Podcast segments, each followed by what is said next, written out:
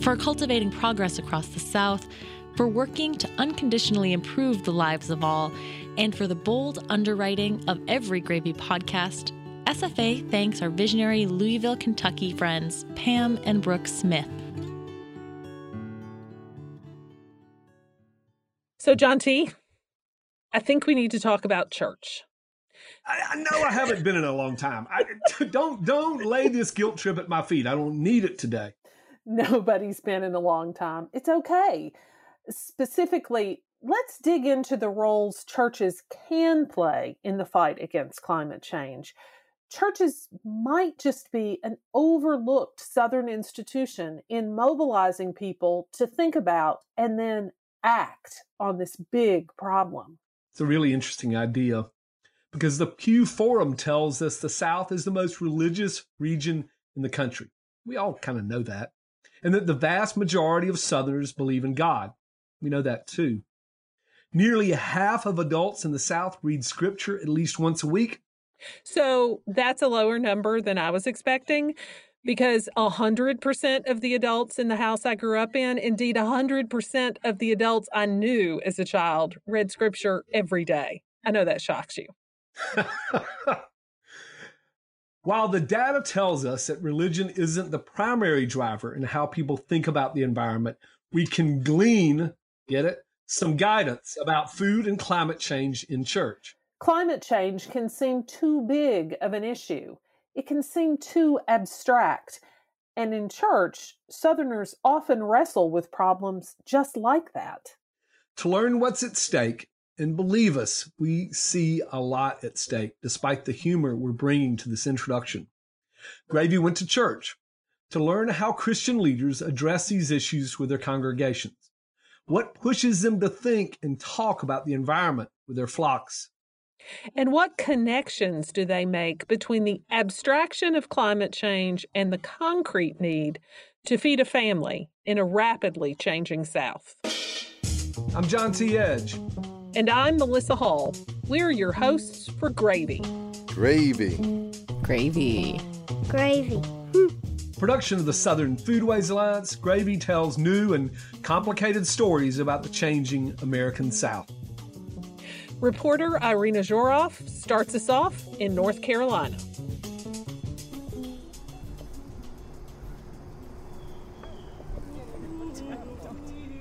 Anna Shine is setting up for communion in the garden of St. Luke's Episcopal Church in Boone, North Carolina.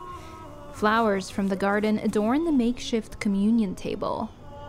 So that makes me really happy. About a dozen parishioners stand in the raised garden beds, which step down in terraces to either side of Anna, a grassy aisle in between. So it looks almost like we've got pews leading up to the altar. Anna is a priest in the Episcopal Church. She's wearing a priest collar and a pair of overalls. Uh, because that's the practical thing to wear in a garden. At St. Luke's, she primarily works in the garden and on social justice issues. Today, though, she's leading services. And she takes this as an opportunity to talk about something near and dear to her environmental protection. She broaches the day's topic using a saint she admires. In the background, the music we have playing right now is actually music that was composed by Hildegard von Bingen, which is the saint whose saint day is tomorrow. So we are celebrating her in today's service. So I wanted us to have a little taste of the music that she composed. She begins by introducing the multifaceted saint. Hildegard of Bingen was born in 1098 in the lush Rhineland Valley. Hildegard wrote music, published treatises on natural science and philosophy, counseled kings and queens, and practiced medicine. And herbs were a large part of the practice of medicine during that time. During her lifetime, medicine was practiced using the understanding of the four humors phlegm, blood, yellow bile, and black bile. Each humor was also associated with one of the elements earth, air, fire, and water.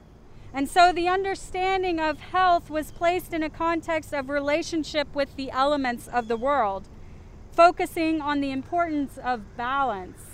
Balance within individual bodies, human or non human, but also in the relationship between bodies and the elements of the world. In other words, a person had to be in balance internally, but also with his surroundings. So, as we shift into our time of prayer, I'd like us to take a moment to look around the garden and reflect upon the ideas of balance and equilibrium in this space. The church is right in town, but trees and shrubs rise on all sides around the garden, making a fragile cocoon for Anna's words. Crows break the group's silent contemplation. Finally, Anna transitions to the prayers, which she's written herself for today's sermon. There's one for each element. Let us pray for water. We must pay attention to the balance of water in our bodies, she says, so we stay hydrated, and also the balance of water on the earth. May the excess water from rains and hurricanes be absorbed and sent to the drought and fire burdened areas of our neighbors. Let us act, she prays, to restore equilibrium. Lord, in your mercy, let us pray for air. When air is out of balance, Anna grew up in Boone, in the Appalachian Mountains, attending this very church, where she learned something called creation care. And that is what it sounds like the care of creation. Creation being all that God created. The Episcopal Church formally adopted creation care as an institutional priority in 2018, though it's been a part of the denomination's reading of Scripture for longer than that. Sitting at a church pavilion a couple of days earlier, with rain pouring down, Anna explained that the call for creation care appears in the Bible's foundation, in Genesis, when God is creating the world. And what's fascinating about the story is that after each moment of creation, after each um, time something is created, God sees that it was good. So, first, God creates light, And God sees that the light is good. and God creates the land and the seas, And then God sees that it was good. and God creates plants and animals to populate the water and the air. And God sees that it was good. And then, she says, an interesting thing happens. God creates humanity. And you would think, based on the story, that then, and God sees that it's good. But no, that's not what happens. What happens is God places humanity in the position of power uh, with creation and then talks about food and says, okay, humanity, I have created these plants for you to use as food. And I've created these plants for animals to use as food. And, and it talks about the relationship of creation between the animals who are human and the animals who are non human, and the plants and, and the water and all of that. In the story, humanity is given power, or dominion, over the plants and creatures that are to sustain it. But Anna interprets that to mean that humans should steward and guard over all else on the earth, not to rule over it. Anna says only after that relationship is established does God finally see that it was good. and actually that it was very good. So there's an emphasis on it. And so it's it's kind of ironic because the creation of humanity doesn't have the whole and God saw it was good. It waits until you've actually come to learn about what the relationship is supposed to be. This is an instructional and perhaps hopeful vision for creation care, one in which humanity is beneficent, nature productive, and food plentiful. But Anna says the Bible also provides examples of humans' failure to act right, leading to food insecurity and food injustice. She tells the story of Joseph, who's sold into slavery by his brothers. But Joseph has a knack for interpreting Pharaoh's dreams. which say basically that there's going to be famine in in the land. Joseph tells Pharaoh to prepare for the famine while there's abundance by collecting a fifth of the food each person produces to stockpile. Impressed by his interpretation, Pharaoh invites Joseph to rule with him. When drought arrives, Joseph forces people to pay for the food they helped amass. Once they run out of money, he demands their remaining livestock. And when they no longer have livestock, they submit themselves in bondage to the Pharaoh. Joseph actually puts a lot of Egyptians into slavery because they are food insecure and cannot afford to buy food. And so it's a terrible story, but I lift it up to show you that the Bible is very honest about the realities of the way we are when we are in places of power. Because up until the point Joseph became in power, his interpretation of the dream was much more a just scenario. And then once he was placed in a position of power, the power influenced him and changed the way in which he actually responded and practiced the interpretation of the dream.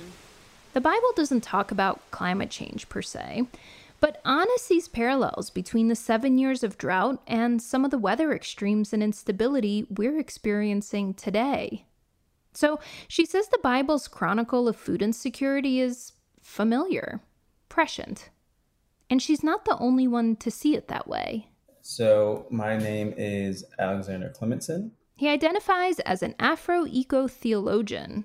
I look at the intersections of race, environment, theology, society, economy, um, food access, sexuality, and, and a lot more. Alexander works with the Black Church Food Security Network. The intersection for me in terms of faith and ecology really comes in um, having a, a Christian background and saying, okay, the first profession and one of the initial things that God has chosen to do was to garden, was to plant, and was to grow. He's talking about the Garden of Eden. Like, if God saw value in the garden, I should too. But even as he finds these connections between faith and ecology easy to make, he sees something troubling too.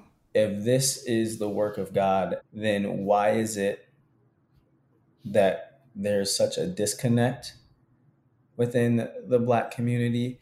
Black churches have long focused on social justice issues, but the environment hasn't always been a piece of that.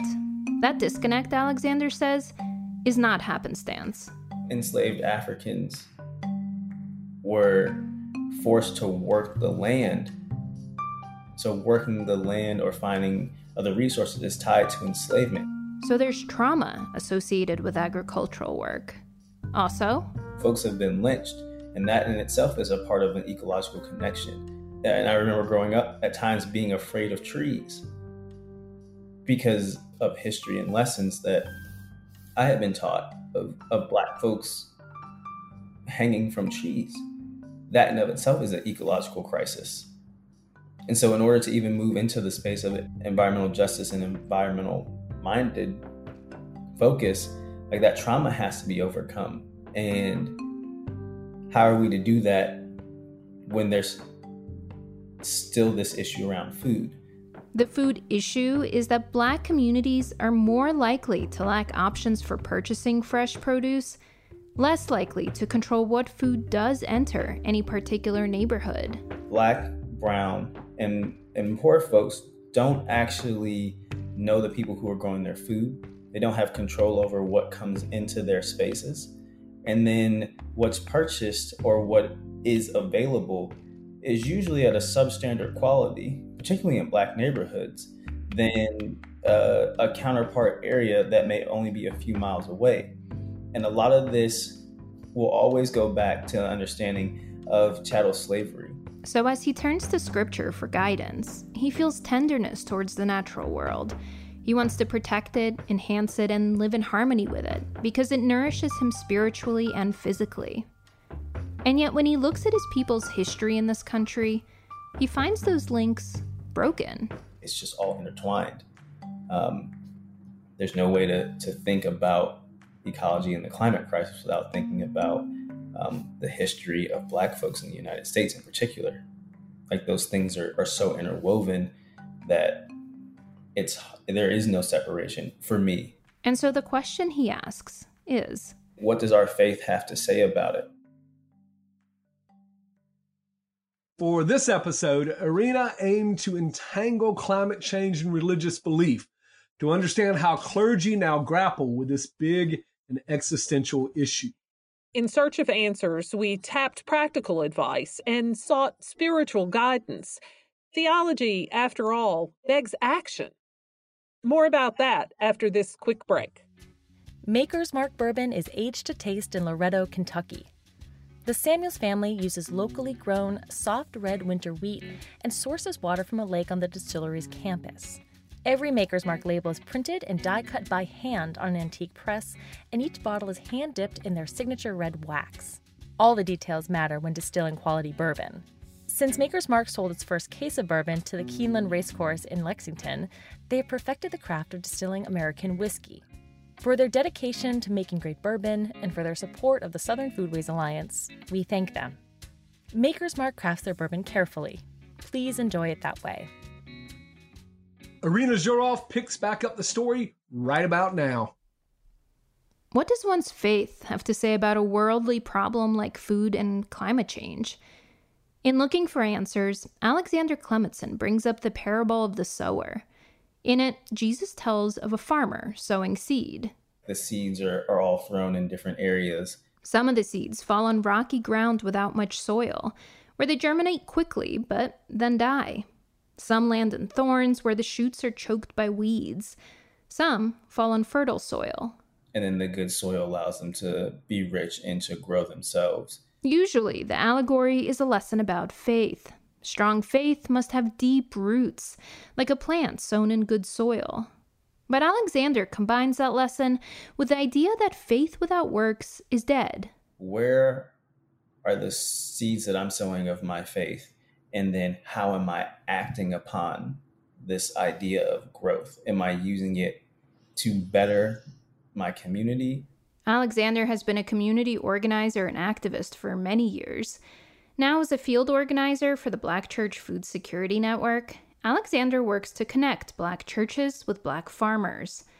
The network started with pleasant hope baptist church in baltimore maryland which had a bit of land out front just 1500 square feet.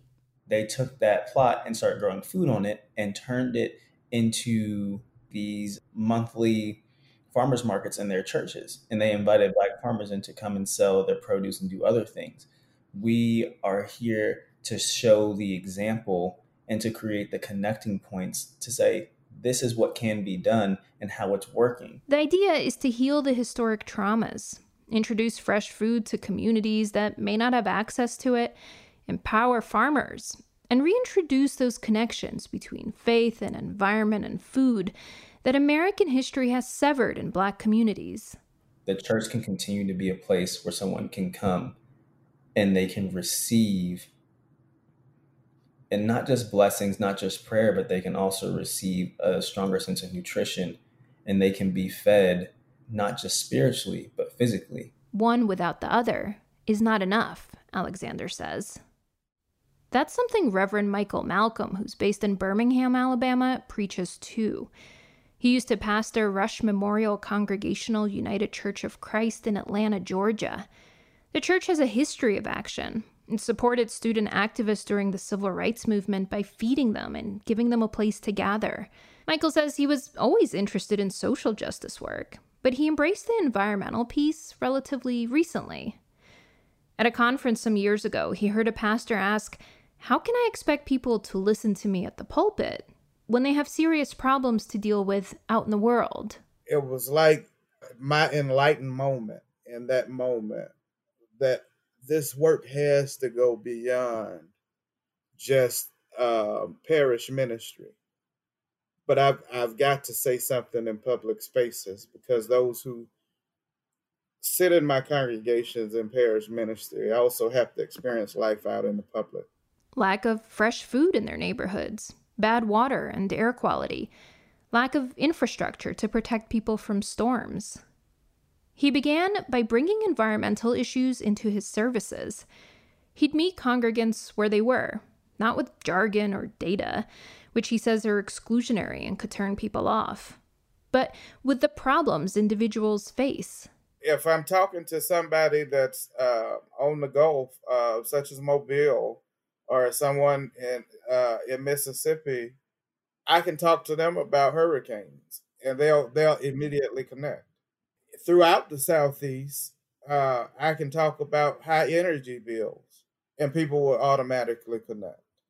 In certain communities, I can talk to them about food. and people will automatically connect. Michael says compared to churches in other parts of the US, churches in the South lag on environmental issues. They're behind on having the conversations, behind on solutions, behind on taking action. But in other ways, Southern churches have a lot of potential to make the most change. Because people listen to their faith leaders in the South. Faith plays a big part in the South.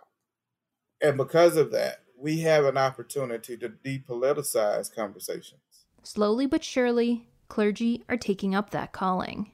I'm seeing a lot of churches using their land to actually grow food on it to help feed the community.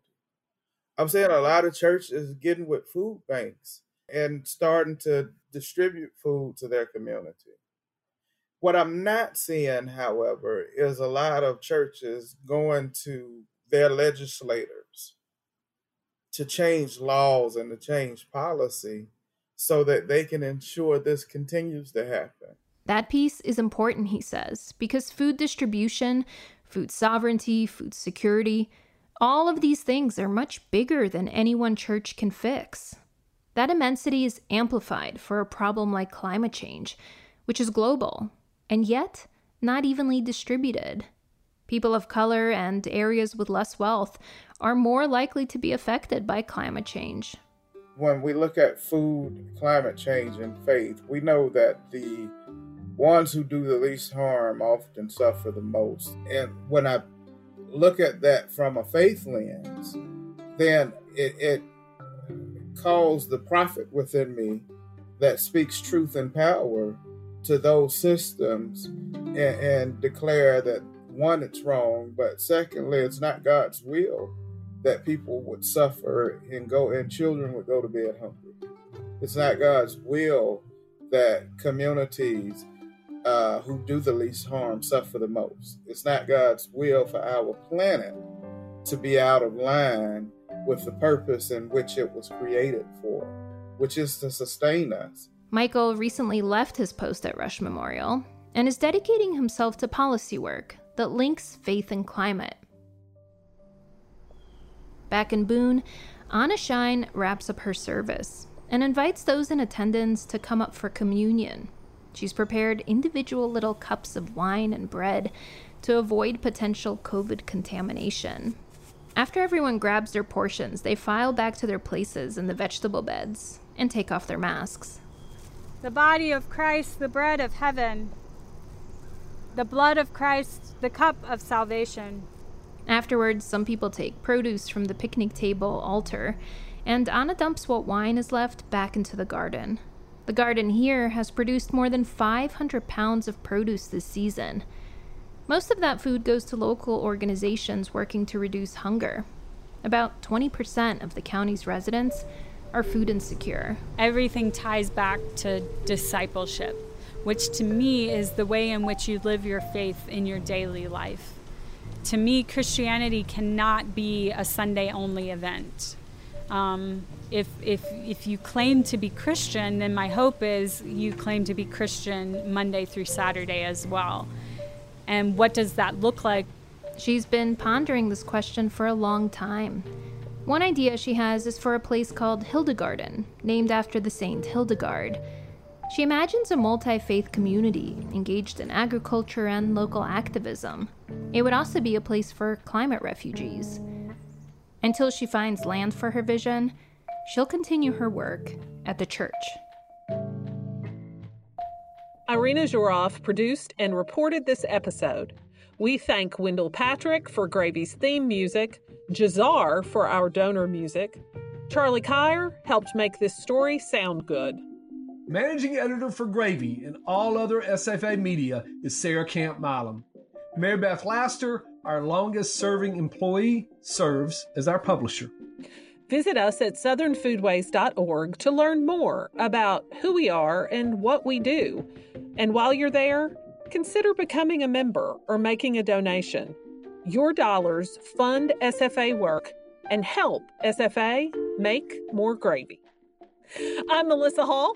And I'm John T. Edge. Thanks for letting us pour some gravy in your ear.